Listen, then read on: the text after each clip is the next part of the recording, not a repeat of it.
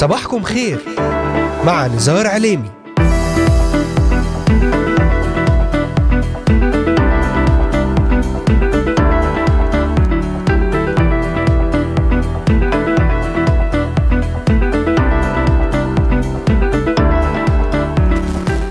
عشرون من شهر ديسمبر للعام 2023 المستمعات والمستمعون أهلا بكم. أهلا بكم في يوم جديد وصباح جديد مبارك ضمن الموسم الثاني من برنامج صباحكم خير معكم على الهواء مباشرة نزار عليمي أهلا وسهلا بكم في إذاعتكم صوت الأمل. أرحب بمستمعينا من الأراضي المقدسة ومن بلدان الشرق الأوسط وشمال أفريقيا مستمعينا من سوريا لبنان مصر تركيا الأردن والعراق ليبيا اليمن السعودية والكويت ومستمعينا من أستراليا أمريكا ألمانيا كندا والسويد والذين يتواصلون معنا ويتابعوننا على مختلف منصاتنا الاجتماعية لإذاعة صوت الأمل. أذكركم أنكم تستطيعون الاستماع إلينا ومتابعتنا من خلال تحميل تطبيق إذاعة صوت الأمل على هواتفكم النقالة بعنوان Voice of Hope Middle East أو عن طريق مشاركتنا في قناتنا على اليوتيوب بالبحث عن إذاعة صوت الأمل في بث حي ومباشر وأيضا من خلال تحميل تطبيق آي تيون والبحث عن Voice of Hope Middle East وزيارة موقعنا الرسمي voiceofhope.com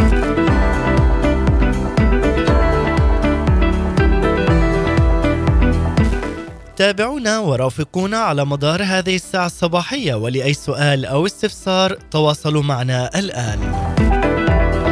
للتنويه تستطيعون الاستماع والعودة إلى جميع حلقات برنامج صباحكم خير وذلك من خلال متابعتنا على محرك البحث إذاعة صوت الأمل في كل من تطبيقات أنغامي Spotify Deezer Amazon Music Apple Podcast Pocket Cast Podvine Podcast وستجدون جميع هذه الحلقات وغيرها من البرامج الخاصة لإذاعة صوت الأمل على هذه المنصات الاجتماعية المختلفة.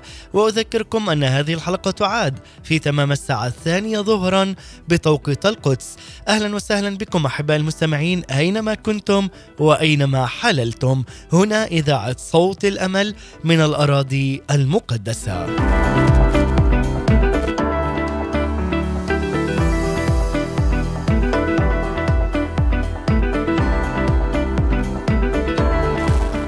وفي الشهر السادس أرسل جبرائيل الملاك من الله إلى مدينة من الجليل اسمها ناصرة. إلى عذراء مخطوبة لرجل من بيت داود اسمه يوسف واسم العذراء مريم. فدخل إليها الملاك وقال سلام لك أيتها المنعم عليها. الرب معك مباركة أنت في النساء. هذا ما وصفه لنا البشير لوقا في إنجيله المقدس حول بشارة الملاك جبرائيل للعذراء القديسة مريم في مدينة الناصره أنها ستكون اما للمسيح المخلص. وبهذه البشارة تبدأ مرحلة جديدة مرحلة تحقيق وعد الله.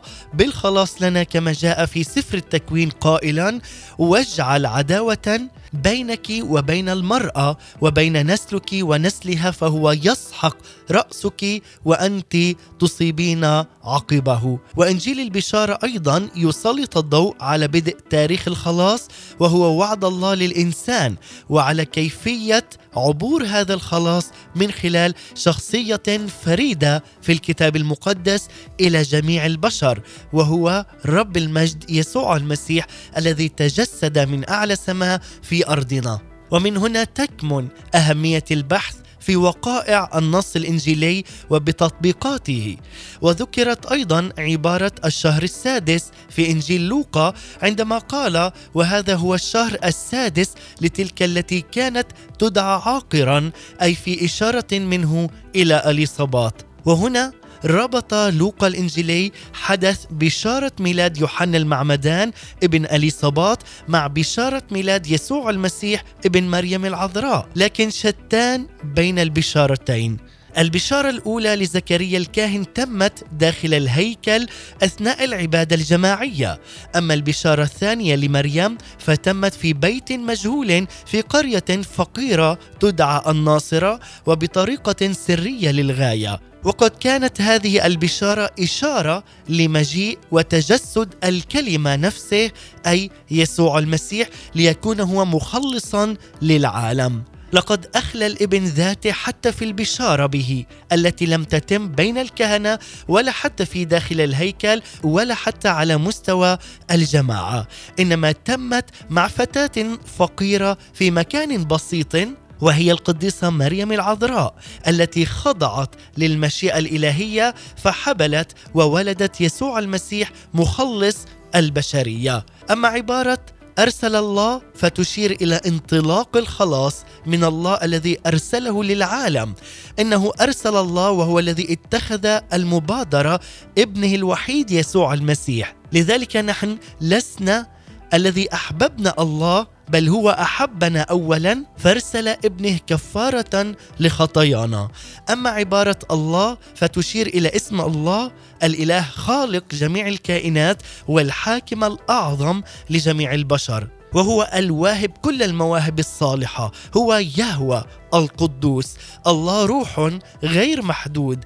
أزلي غير متغير في وجوده وحكمته وفي قدرته وقداسته. غير متغير في عدالته وفي حقه وسلطانه. هو يعلن لنا عن نفسه بطرق متنوعة فهو الإله غير المحدود وأيضا يعلن عن نفسه بطرق وفي أحوال مختلفة متباينة فيظهر لنا في أعماله العجيبة. وبتدابير عنايته الإلهية قد أعلن لنا عن ذاته بأجمل صورة وعلى أكمل وجه لكيفية في شخص ابنه الوحيد وهو مخلصنا فادي البشرية يسوع المسيح.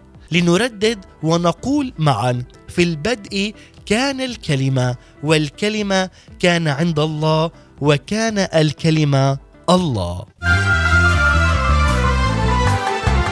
في البدء كان الكلمة والكلمة كان عند الله كان الكلمة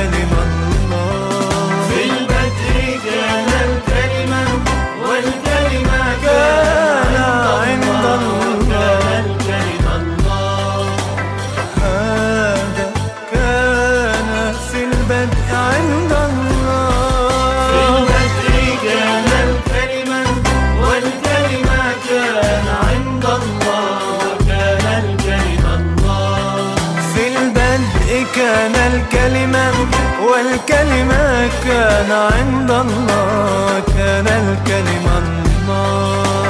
هذا كان في البدء عند الله. كل شيء به كان وبغيره لم يكن شيء مما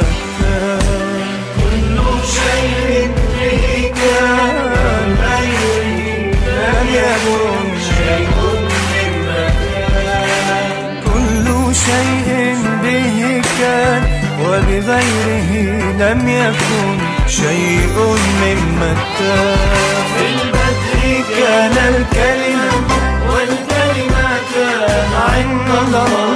كان الكلمة الله.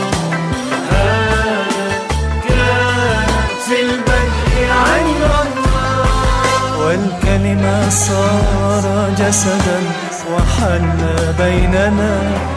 ورأينا مجده مجدا كما لوحيد من الآب مملوءا نعمة مملوءا نعمة نعمة وحقا. والكلمة صار جسدا وحل بيننا. ورأينا مجده مجدا زماني وحيدي من الآن مملوء نعم، نعم، نعمة مملوء نعمة نعمة وحقا كل شيء به كان غيري لم يكن شيء كل شيء به كان وبغيره لم يكن شيء مما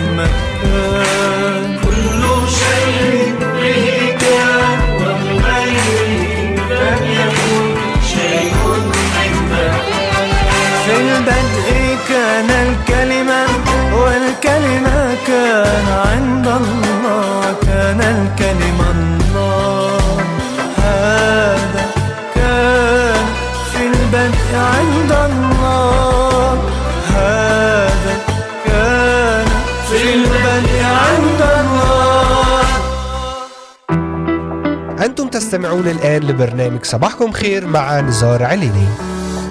نعم كل شيء به كان وبغيره لم يكن شيء مما كان الكلمة صار جسدا وحل بيننا ورأينا مجده مجدا كما لوحيد من الآب مملوءا نعمة وحقا.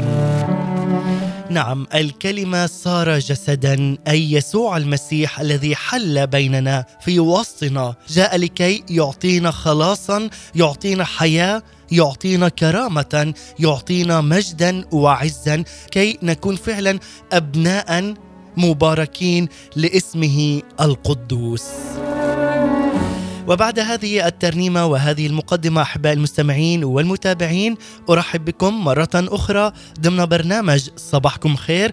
بعد هذه المقدمة لكم وترنيمة في البدء كان الكلمة مع المرنم صلاح مشمل. سنتحدث اليوم برسالة ميلادية جديدة تأملات ميلادية افتقاد السماء للأرض. واليوم نركز ونسلط الضوء على نعمة الخلاص والحبل العذراوي البشارة الأعظم للقديسة مريم العذراء. ها أنت ستحبلين وتلدين ابنا وتسمينه يسوع. ترتكز رسالتنا في هذا اليوم على عدة آيات من الكتاب المقدس وخاصة من إنجيل لوقا ويوحنا وذلك من خلال هذه الحلقة الجديدة التي ننطلق بها اليوم في موسم الميلاد. لنتعرف معا حول أهمية عيد الميلاد المجيد وتجسد الكلمة يسوع المسيح في أرضنا الذي جاء من أعلى سماء لكي يخلص يحرر يعطي حياة أبدية. ليكون لنا مثالا حيا في اكتشاف النور الحقيقي من خلال الكلمة المتجسدة وهو السيد الرب يسوع المسيح الذي ما زال يفتح أعين الناس على كلمته المقدسة كونه هو الطريق والحق والحياة. لذلك أحبائي المستمعين نتطرق معا لهذه المواضيع الهامة جدا في موسم الميلاد وخاصة من خلال برنامج صباحكم خير. تابعونا وابقوا معنا على السماع. معكم على الهواء مباشرة نزار عليمي. أرحب في هذا الوقت بجميع الذين انضموا الآن إلينا. أهلا وسهلا بكم في إذاعتكم صوت الأمل.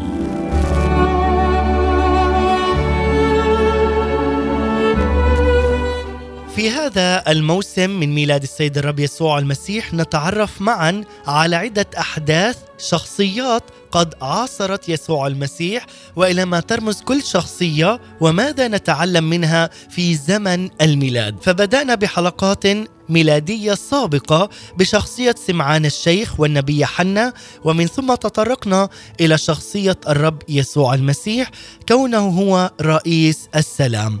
اليوم نكمل بهذه الشخصيات نتعرف أكثر على شخصية القديسة مريم العذراء أم يسوع المخلص لنعرفها أكثر عن قرب بخضوعها للإله الحي يسوع المسيح استنادا على بعض الترجمات اليونانية حول بشارة مريم وولادة فادي البشرية المخلص يسوع المسيح.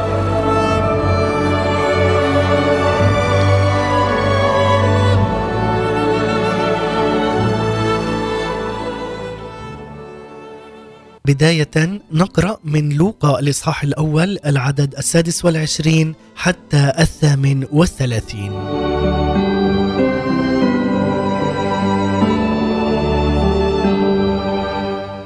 وفي الشهر السادس أرسل جبرائيل الملاك من الله إلى مدينة من الجليل اسمها ناصرة إلى عذراء مخطوبة لرجل من بيت داود اسمه يوسف واسم العذراء مريم.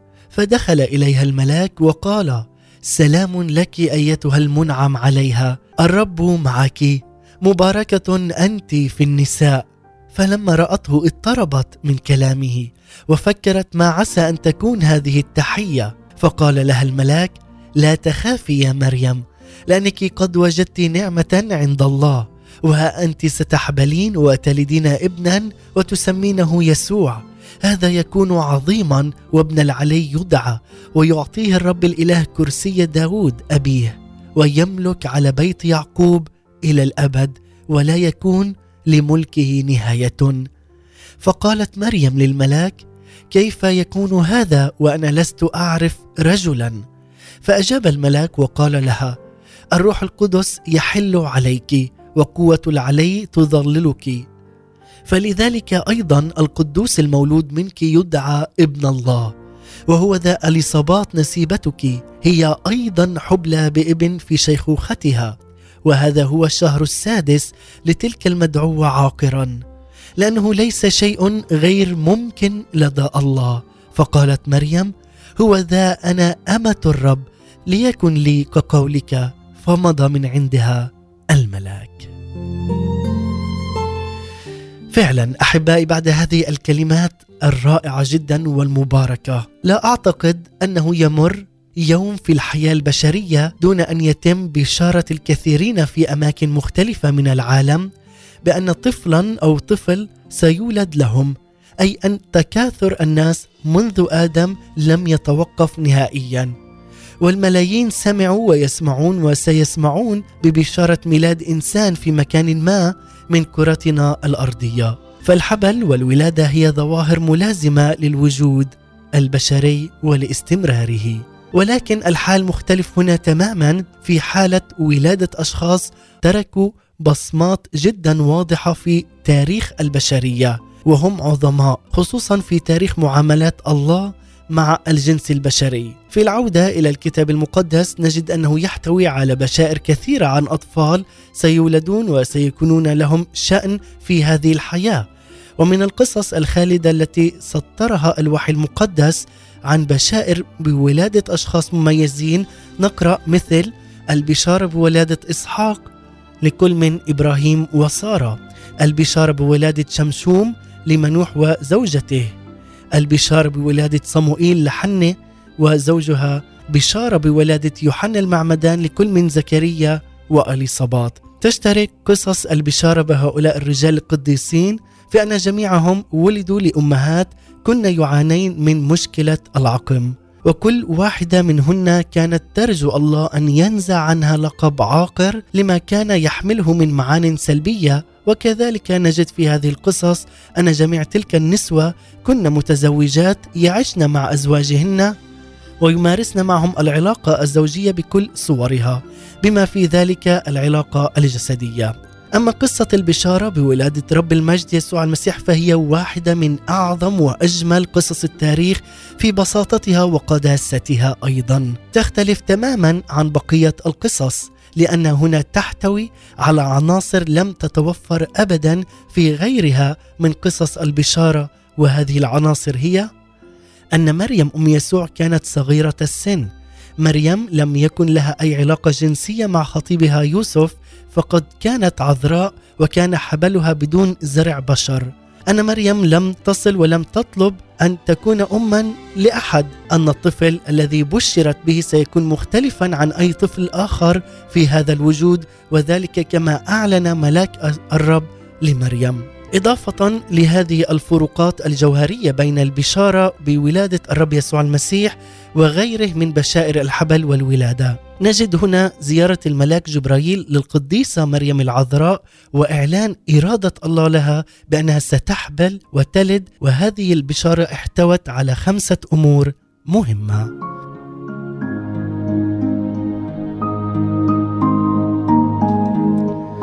هذه الأمور إعلان بنوة يسوع الروحية لله. فقد أعلن الملاك جبرائيل بأن الطفل المولود هو ابن الله. ثانيا إعلان دور الرب يسوع المسيح باعتباره المسيح المنتظر الذي سيجلس على عرش أو كرسي مملكة داود. ثالثا الحديث عن الله باعتباره الكائن الأعلى أو العلي. ورابعا الإشارة إلى قوة عمل الروح القدس. خامسا الحديث عن عمل نعمة الله.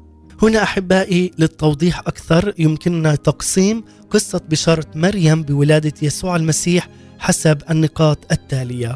أولا زيارة الملاك جبرائيل لمريم في مدينة الناصرة بعد ستة أشهر من زيارته لزكريا في أورشليم. في الشهر السادس أرسل جبرائيل الملاك من الله إلى مدينة من الجليل اسمها ناصرة. وكما قرأنا قبل قليل أحبائي في الأعداد السادس والعشرين والسابع والعشرين لدينا علاقة واضحة بين البشارة بولادة يوحنا المعمدان والبشارة بولادة الرب يسوع المسيح. ففي قوله وفي الشهر السادس يربط لنا الإنجيل المقدس الكتاب المقدس ولادة يوحنا المعمدان مع ولادة يسوع المسيح. وقد تم التأكيد على هذا الربط والعلاقة في الآية السادسة والثلاثين حيث يخبر ملاك السيد الرب القديسة مريم العذراء بأن اليصابات نسيبتك هي أيضا حبلى بابن في شيخوختها وهذا هو الشهر السادس لتلك المدعوة عاقرا. هذه أحبائي إشارة إلى قوة الله في إعطاء القدرة على الحبل والولادة لامرأة عاقر وكبيرة بالسن. نرى أيضا كانت هناك زيارة الملاك لزكريا في أورشليم أي في أقدس مدينة عند اليهود بل أنها تمت في أقدس مكان في أورشليم وهو الهيكل. كانت زيارة الملاك لمريم في مدينة الناصرة أي في تلك القرية المنسية في الجليل القرية التي قال عنها نثنائيل أمن الناصرة يمكن أن يكون شيئا صالح؟ وما قاله نثنائيل يبين كيف كانت فكرة سكان منطقتي وسط وجنوب الأراضي المقدسة حول مدن منطقة الجليل الشمالية وتحديدا مدينة الناصرة. فقد كانت نظرة سلبية جدا. نظرا لأن سكان هذه المنطقة كانوا خليطا من الأمم واليهود. نلاحظ هنا أيضا أن البشير لوقا يصف لنا مدينة الناصرة بأنها مدينة. ومعلوم أن الناصرة أيامها كانت بعيدة عن الطرق التجارية وكان حجمها صغيرا جدا بالمقارنة مع أورشليم حيث ظهر الملاك أولا لزكريا في الهيكل. نلاحظ أحبائي هنا أيضا مدى اختلاف فكر الله عن فكر الناس، الله لم يرسل ملاكه جبرائيل إلى مدينة عظيمة ومشهورة مثل أورشليم، بل إلى بلدة صغيرة في الجليل وهي الناصرة. وشتان ما بين أورشليم والناصرة، كانت أورشليم مدينة الهيكل ويعيش فيها كبار الكهنة والفريسيون والكتبة ورجال السياسة من يهود ورومان وإلى آخره. أما مدينة الناصرة فقد كانت بلدة صغيرة لا شأن لها وكان يسكنها خليط من الأمم الوثنيين وأيضا من اليهود أي أنهم كانوا مختلفين تماما عن سكان أورشليم. فالناصرة كانت في جليل الأمم أي في منطقة أو دائرة الأمم. لذلك نلاحظ أن الله قد اختار أن تكون ام ابنه الوحيد يسوع المسيح فتاة عذراء يافعة من بلدة بسيطة. ولم يختارها من إحدى عائلات أورشليم العريقة. فالله دائما ينظر إلى طهارة القلب وليس إلى الحسب. اختار مريم العذراء لطهارة ونقاوة قلبها ولخضوعها للرب يسوع. كانت زيارة الملاك الأولى لأحد كهنة وخدام الله وقد كان رجلا تقيا ومتقدما في الأيام ومتزوجا ويرجو الله أن يعطيه ابنا. وفعلا أخبر ملاك الرب الكاهن زكريا باستجابة الله لصلاته وصلاة زوجته. وبأن السيد الرب يسوع المسيح سيعطيهم طفلا هو يوحنا الذي سيعد الطريق لمجيء يسوع المسيح. أما زيارة الملاك الثانية فقد كانت لمريم أي الأولى كانت لأجل أن تبشر في الرب الكاهن لزكريا باستجابة الصلاة والثانية هي كانت لمريم. تلك الفتاة الجليلية فتاة نتعرف عليها فجأة بدون أي تفاصيل إضافية. فلا نعرف شيئا عن سيرتها الشخصية كذلك لا نعرف أسرتها وعشيرتها وطفولتها وحياتها أيضا وهل هي كانت غنية أم فقيرة. وقد كانت في هذه الأحداث تسكن في مكان معروف بابتعاد بابتعاده عن الله وعدم اهتمامه بأمور الله، مكان اختلطت فيه الوثنية مع معرفة الله، لكن مريم تصبح اختيار الله الأمثل والأفضل لكي تحمل في أحشائها يسوع المسيح. لذلك أحبائي نجد في زيارتي الملاك لزكريا اولا ولمريم ثانيا بأن الله هو مصدر القوة للإنجاب. فإليصابات كانت قد تخطت سن الحبل والولادة بسنوات عديدة جدا. لكن القديسة مريم كانت عذراء. فتاة صغيرة في السن. ومع ذلك فقد حبلت العجوز وحبلت العذراء أي أن الله عمل في حياة كل من إليصابات ومريم. وأعطى أيضا كلا منهما القدرة على الحبل وولادة حياة جديدة. هذا فعلا تجسيد عظيم لقوة الله القادر على كل شيء. وهذا إشارة إلى سلطان الله على تكاثر الجنس البشري أي أن الفخر والمجد في الحالتين هو فقط للسيد الرب يسوع المسيح. لذلك لا تفتخري يا من تلدين في هذا ليس من قوتك بل هو من سلطان رب المجد على حياتنا. كل من أنعم عليها بالبنين والبنات في هذا الوقت. الله هو القادر والذي يستطيع أن يعطيك نسلا مباركا إذ آمنت وصدقت وعود الله الأمينة لك. أحبائي سنكمل في هذا الموضوع وسنتعرف أكثر على مريم العذراء وأكثر بالاستناد على بعض الترجمات التي تعود للأصل اليوناني ولكن سنستمع إلى هذه الترنيمة الرائعة والمباركة ونعود من جديد ابقوا معنا. يا عذراء مريم انت بتعرفي إنه اليوم بيولد يسوع يا عذراء مريم انت بتعرفي انه اليوم بيولد المسيح. انت بتعرفي انه ابنك مخلص كل العالم. افرحي يا دنيا من اليوم. يا عذراء مريم انت بتعرفي انه اليوم بيولد يسوع. يا عذراء مريم انت بتعرفي انه اليوم بيولد المسيح.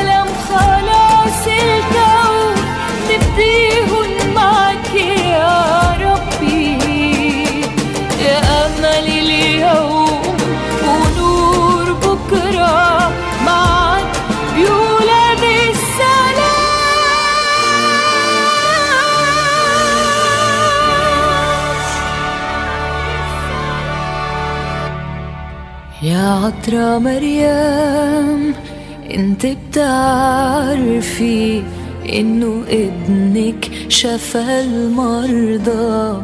يا عذراء مريم انت بتعرفي انه ابنك ابن الله. انت بتعرفي مخلص كل العالم. افرحي يا دنيا من اليوم.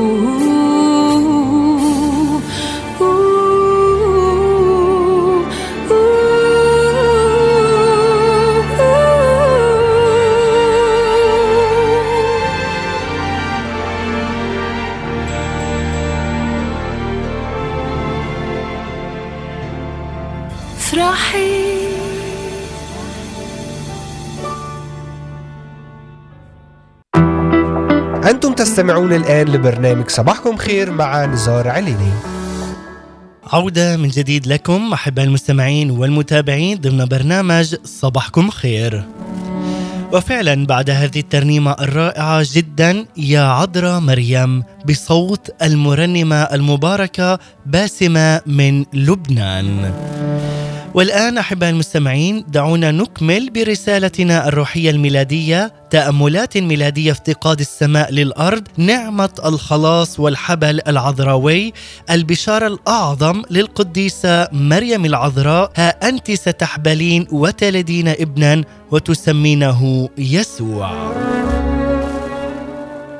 أحبائي أحيانا لا نملك نحن البشر إيمانا كافيا بقدرة وعظمة الله بل إننا نعجز عن استيعاب عظمة الله. فهل يعقل أن امرأة في شيخوختها تحبل مثل اليصابات وهل يعقل أيضا أن عذراء تحبل بدون زرع بشر مثل مريم العذراء؟ إن أبسط قوانين الطبيعية تؤكد استحالة حدوث هذه الأمور ولكن الله الذي خلق الإنسان ووضع الناموس في الكون يستطيع أن يعمل دون أن تعيقه أي قوانين طبيعية. فهو خالق تلك القوانين ويستطيع بالتالي أن يتمم إرادته وأن يعطي القوة والقدرة لمن لا يملكها.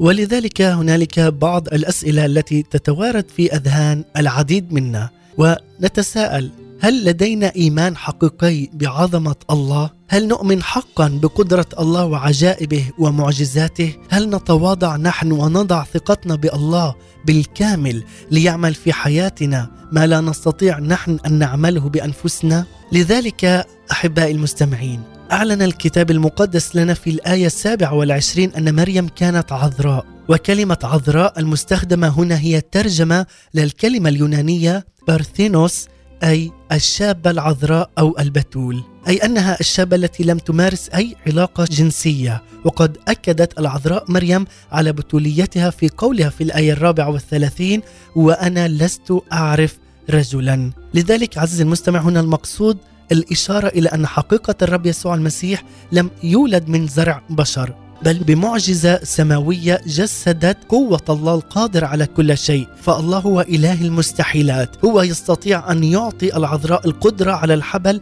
لتحقيق مقاصده العظيمة. يخبرنا الكتاب المقدس أيضا أن مريم كانت مخطوبة لرجل من بيت داود اسمه يوسف ولكنه لم يخبرنا هنا إن كانت مريم العذراء أيضا من بيت داود ولكن قول الملاك في الآية الثانية والثلاثين يقول كرسي داود أبيه يشير إلى أن المسيح ينتسب جسديا إلى النسل الملوكي سواء كان من أمه مريم العذراء أو من أبيه بالتبني يوسف خطيب مريم. لا يخبرنا أيضا الكتاب المقدس إلا معلومات شحيحة جدا عن يوسف خطيب مريم. فهذا الرجل البار كان من بيت داود وقد كرر البشير لوقا هذه الحقيقة في الإنجيل في الإصحاح الثاني والعدد الرابع قائلا لكونه من بيت داود وعشيرته.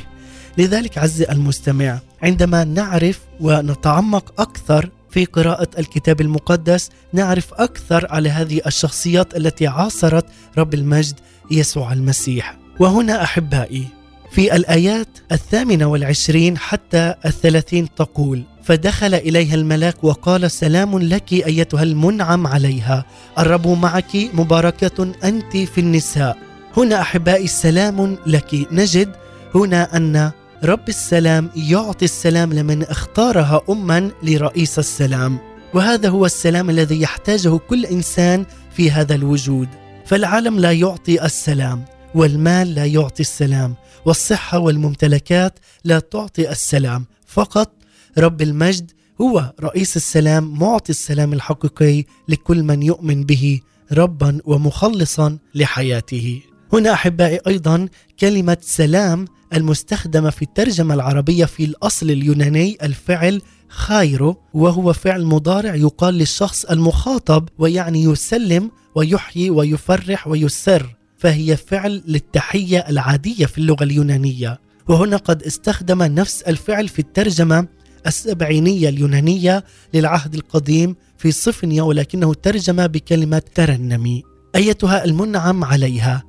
أي أنعم الله القدوس على القديسة مريم العذراء بأن اختارها لتحمل في أحشائها المسيح الموعود. والفعل اليوناني المستخدم هنا لترجمة كلمة المنعم عليها هو كيخاروتومينا. هذه الكلمة المستخدمة باليوناني وهي المنعم عليها. كيخاروتومينا هو فعل مركب له نفس جذر كلمتي تحية ونعمة. أي أن الفعل هو اندماج كلمتين معا. وقد ورد نفس الفعل في رسالة بولس الرسول أيضا إلى أفسس الإصحاح الأول العدد السادس حيث نقرأ لمدح مجد نعمته التي أنعم بها علينا في المحبوب. وبالتالي فنعمة الله لمريم هي من ذات نوع النعمة التي ينعم الله بها على كل المؤمنين بالسيد الرب يسوع المسيح. أما هنا كلمة المنعم مأخوذة من النعمة والنعمة هي عادة عطية مجانية غير مستحقة يحصل عليها الإنسان من الله. أي أن هذه العطية من الله تعطى للإنسان بسبب صلاح الله وليس بسبب استحقاق الإنسان. فالله من فضل محبته الفائقة ينعم على الناس بهذه النعمة وهذه النعمة يعطيها الله بدون أي شروط. وهكذا أنعم الله على القديسة المباركة مريم العذراء بأن اختارها من بين كل فتيات جيلها لتحمل في أحشائها يسوع المسيح. لذلك استطاعت مريم أن تقول بثقة تعظم نفسي الرب وتبتهج روحي بالله مخلصي لقد أنعم الله على مريم اولا بنعمة الخلاص وهو الآن ينعم عليها بالحبل بالمسيا المنتظر مخلص العالم. يجب هنا أحباء التشديد والتكرار بأن الله هو مصدر كل نعمة في الوجود ولذلك قد حصلت مريم على نعمة الخلاص ونعمة الاختيار من الله. الله هو كلي الحرية فلا تقيده قيود بشرية وهو يعمل بحسب صفاته المقدسة. ولذلك في هذا اليوم أحبائي نقول هو القدوس هو الملك هو ملك الملوك ورب الأرباب. أحبائي هنالك معلومات جدا رائعة وقيمة نريد أن نعرفها في هذه الحلقة. ضمن برنامج صباحكم خير سنستمع إلى هذه الترنيمة الرائعة والمباركة ونعود من جديد. ابقوا معنا.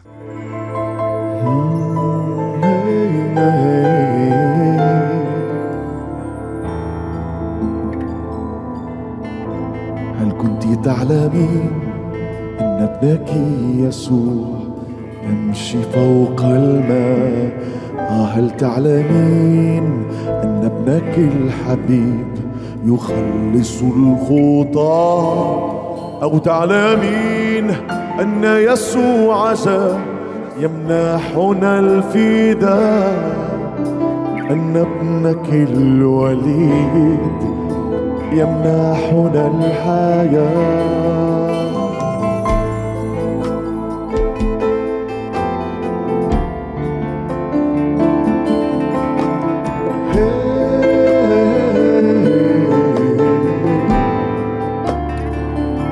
هل كنت تعلمين أن ابنك الحنون يفتح العيون وبيده يهدئ الرياح يأمرها بالسكون.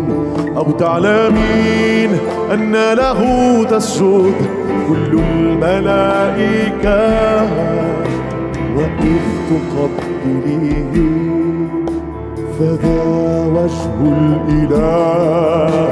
سيبصرون سيسمعون كذا يحيا الأموات بل ويمشون وينطقون دوما بالتسبيحات. كنت تدركي أن ابنك الوليد صانع الوجود كنت تعلمين أن الطفل الرضيع ملكه يسود هل تعلمين أن ابنك الصغير ذبيحة الفداء النائب في حضنك هو الإله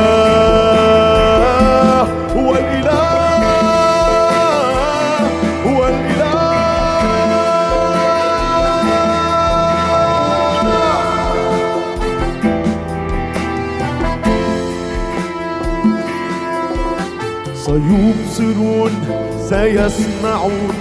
كذا يحيا الأموات بل ويمشون وينطقون. دوما بالتسبيحات سيبصرون سيسمعون. كذا يحيا الأموات بل ويمشون وينطقون.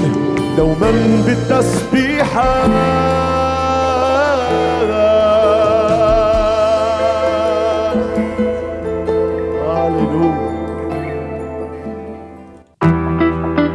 تستمعون الآن لبرنامج صباحكم خير مع نزار عليني.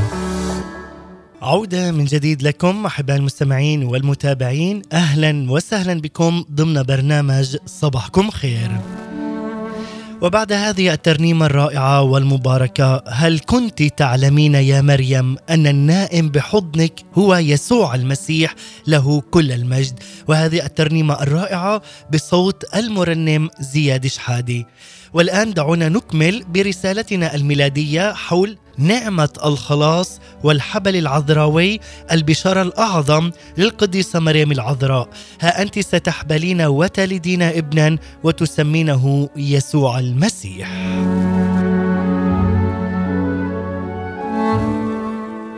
نحن تحدثنا في هذا اليوم عن البشارة الأعظم العذراء تحبل وتلد وأيضا تعرفنا على شخصية مريم العذراء بالاستناد على بعض الترجمات بالعودة للأصل اليوناني التي ارتكزت حول بشارتها بولادة الفادي والمخلص يسوع المسيح وهنالك العديد من الكلمات التي سنتعلمها ونعود بها إلى الأصل اليوناني وخاصة في هذه الفترة الميلادية.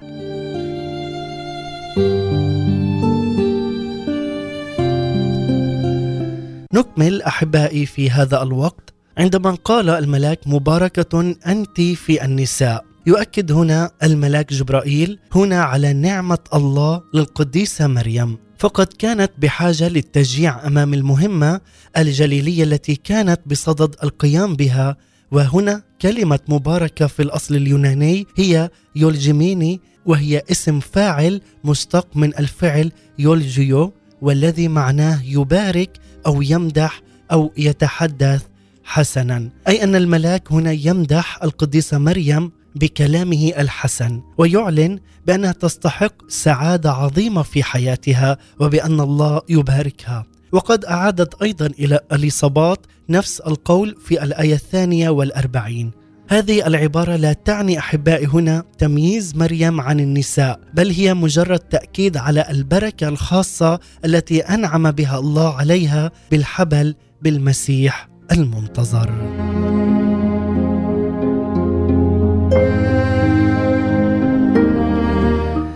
لذلك لقد سبق وأن بارك الله نساء عديدات في العهد القديم. فنقرأ مثلا في سفر القضاء الإصحاح الخامس والعدد الرابع والعشرين قول النبية والقاضية دبورة تبارك على النساء يعيل امرأة حابر القيني. على النساء في الخيام تبارك. وقد جاء أحباء ذلك في مديح يعيل لأنها ساعدت شعبها عندما قتلت سيسيرا. ذكر أيضا في هذه القصة في سفر القضاء الإصحاح الرابع من الأعداد العاشرة حتى الرابع والعشرين. كذلك عندما نقرأ في سفر راعوث كلام رجل الله بوعز للسيدة راعوث إنك مباركة من الرب يا ابنتي. نعرف أنه أحبائي لا يوجد من يقول بأن هذه البركات تعني عبادة لتلك النسوة لأن هذا باطل وأيضا وثنية. فالعبادة يجب أن تبقى دائما للسيد الرب وحده وفقط للسيد الرب العبادة الحقيقية. وهنا ما قاله ملاك الرب جبرائيل للقديسة مريم العذراء كان تحية خالصة لها. فالملاك لم يقدم لها أي سجود أو عبادة، لكن للأسف الشديد أحبائي، يوجد كثيرون في الكنيسة اليوم ممن يسيئون فهم واستخدام تحية الملاك لمريم العذراء القديسة بحيث أنهم أضافوا كلاما لهذه التحية وحولوها إلى صلاة تتكرر يوميا، فكيف نقول أن مريم ممتلئة نعمة؟ لذلك الممتلئ نعمة فقط هو ربنا يسوع المسيح، الممتلئ نعمة هو فقط رب المجد يسوع المسيح، لكن مريم هي منعم عليها وليس باسم ممتلئة نعمة لأن الممتلئ هنا هو فقط وحده السيد الرب كما نقرأ في يوحنا الإصحاح الأول والعدد السادس عشر ومن ملئه نحن جميعا أخذنا ونعمة فوق نعمة. كلمة جميعا تشمل كل المؤمنين بالسيد الرب يسوع المسيح بمن فيهم القديسة مريم العذراء. كذلك فإن العذراء الآن موجودة في محضر الرب وبالتالي يقول البعض الرب معك.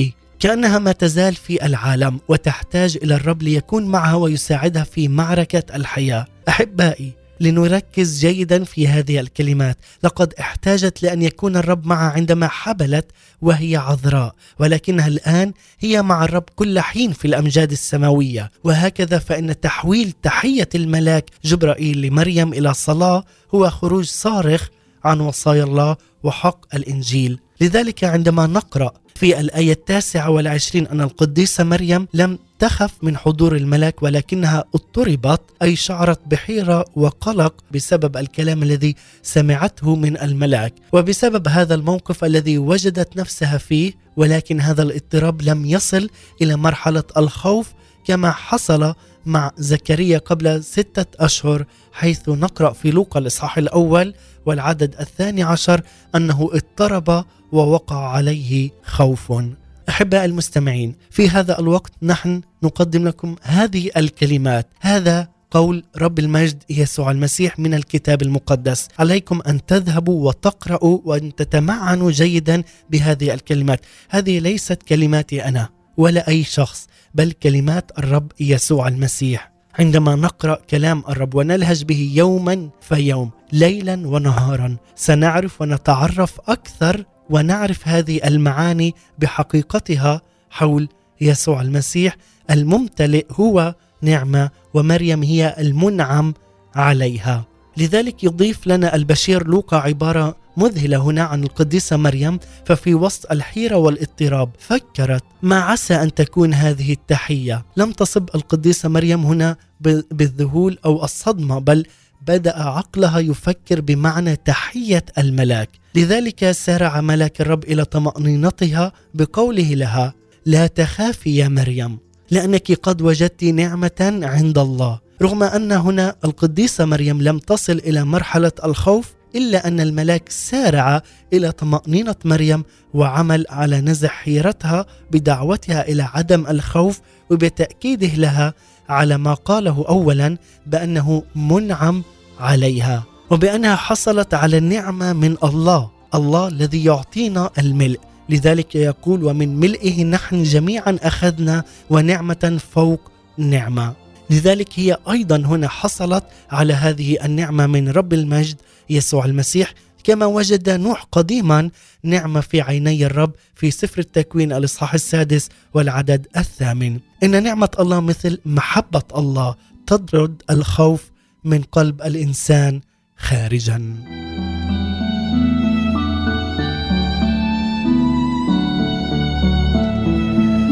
لذلك أعزائي المستمع ما فكرت به العذراء الشابة مريم. وهنا ليعرفنا نحن أيضا في كل هذه الأحداث والتفاصيل. هو يعرف كل شيء. لذلك سارع إلى زرع السلام في قلبها وذلك بنزع هذا الخوف. وإخبارها بأن الله فاض بنعمته الغنية في حياتها. هذا المشهد هنا يؤكد مرة أخرى على إنسانية القديسة مريم العذراء وبأنها مثل كل إنسان بحاجة إلى سلام الله ونعمة الله لكي تستطيع متابعة رحلة الحياة. ثالثا نرى هنا بشارة الملاك جبرائيل للقديسة مريم العذراء بأنها ستحبل بالمسيح المنتظر الذي يقول وها أنت ستحبلين وتلدين ابنا وتسمينه يسوع. هذا يكون عظيما وابن العلي يدعى ويعطيها الرب الإله كرسي داود أبيه ويملك على بيت يعقوب إلى الأبد ولا يكون لملكه نهاية. بعد أن نطق الملاك جبرائيل بتحيته الرائعة وبعد أن طمأن مريم ونزع اضطرابها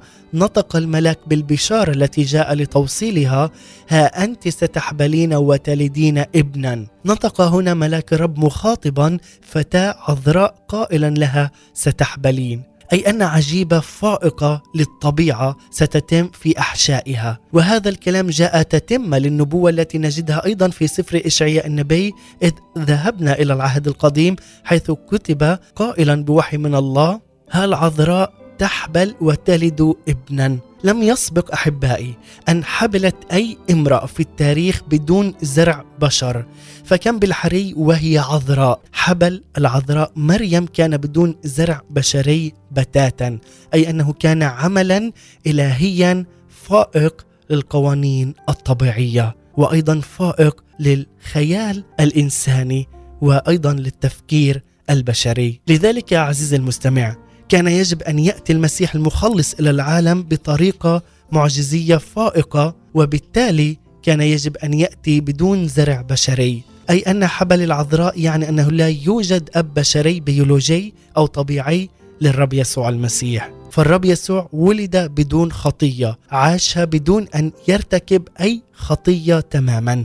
وهكذا كان جديرا بأن يحمل خطايا العالم ويموت بسبب هذه الخطايا دافعا ثمنها بدمه الكريم. ولأنه بدون خطية لم يستطع الموت أن يهزمه ولذلك قام في اليوم الثالث منتصرا على الموت ومعطيا الرجاء رجاء القيامة لكل من يؤمن به ربا وإلها وسيدا على حياته.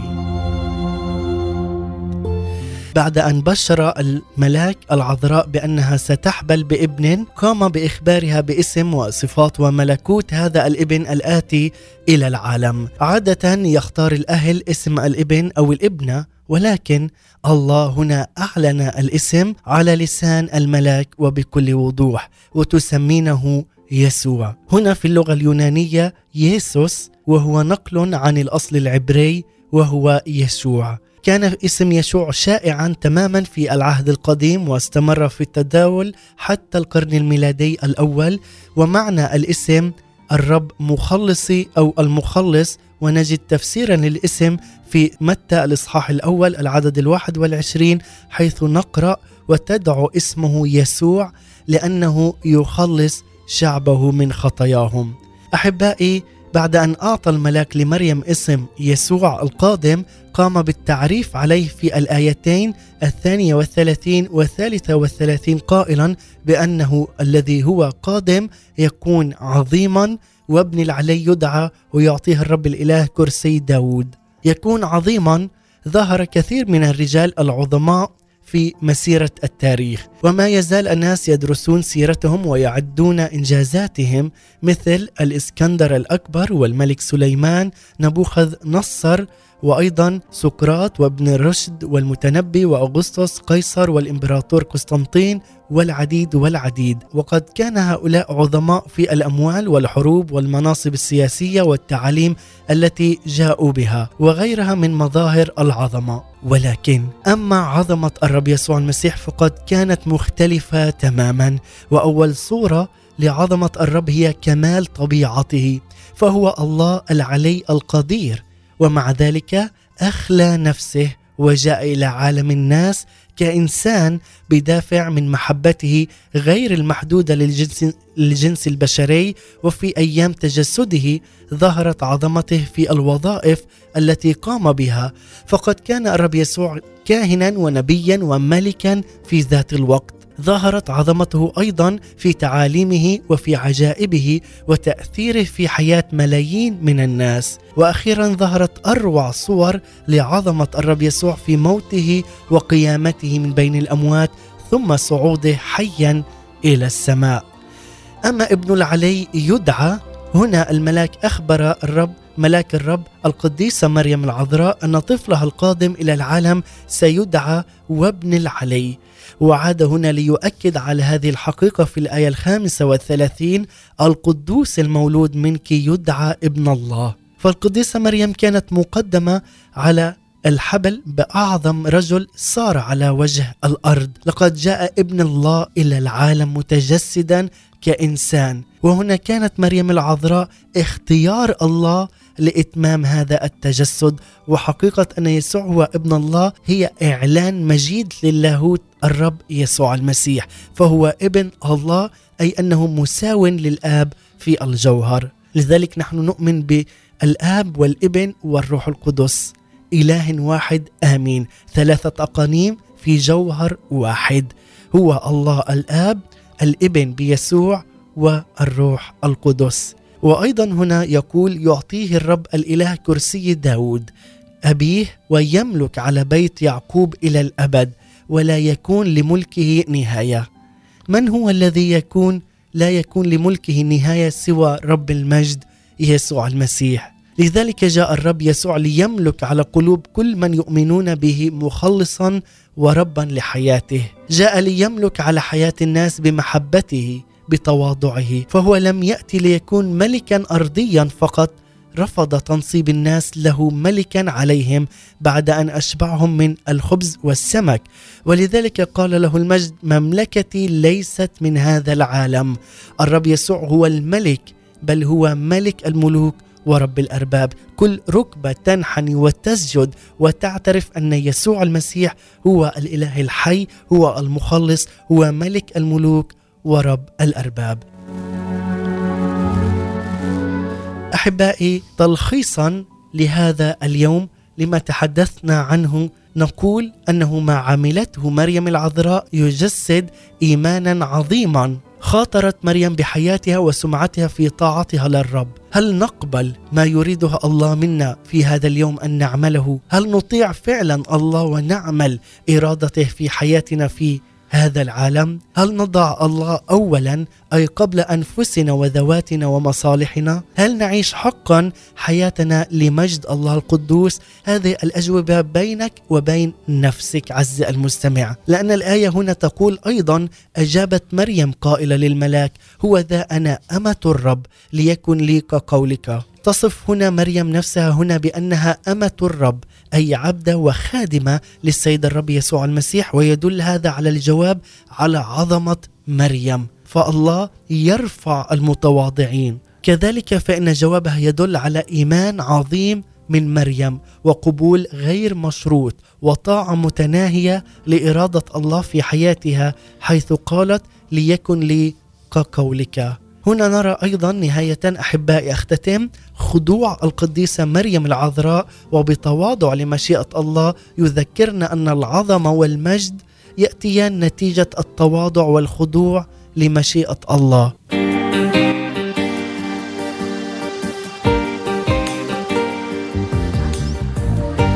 نعم أحبائي المستمعين أشكركم على حسن المتابعة والإصغاء ونختتم مع فريق المخلص مع ترنيمة نزل من السماء للأرض.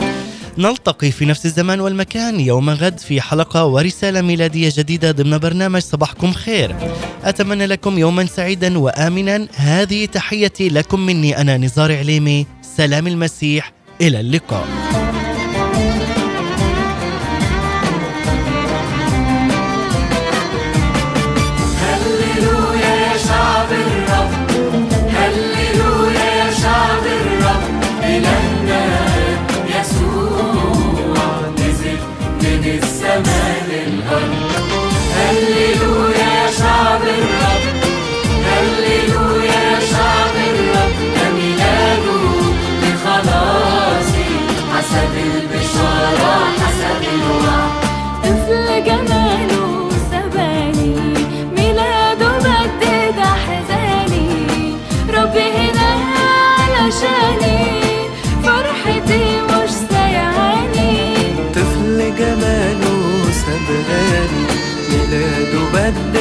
بدد أحزاني ربي هنا علشاني فرحتي مش سيعاني هللويا يا شعب الرب هللويا يا شعب الرب.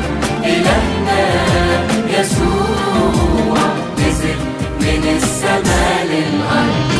هللويا يا شعب الرب هللويا يا شعب الرب.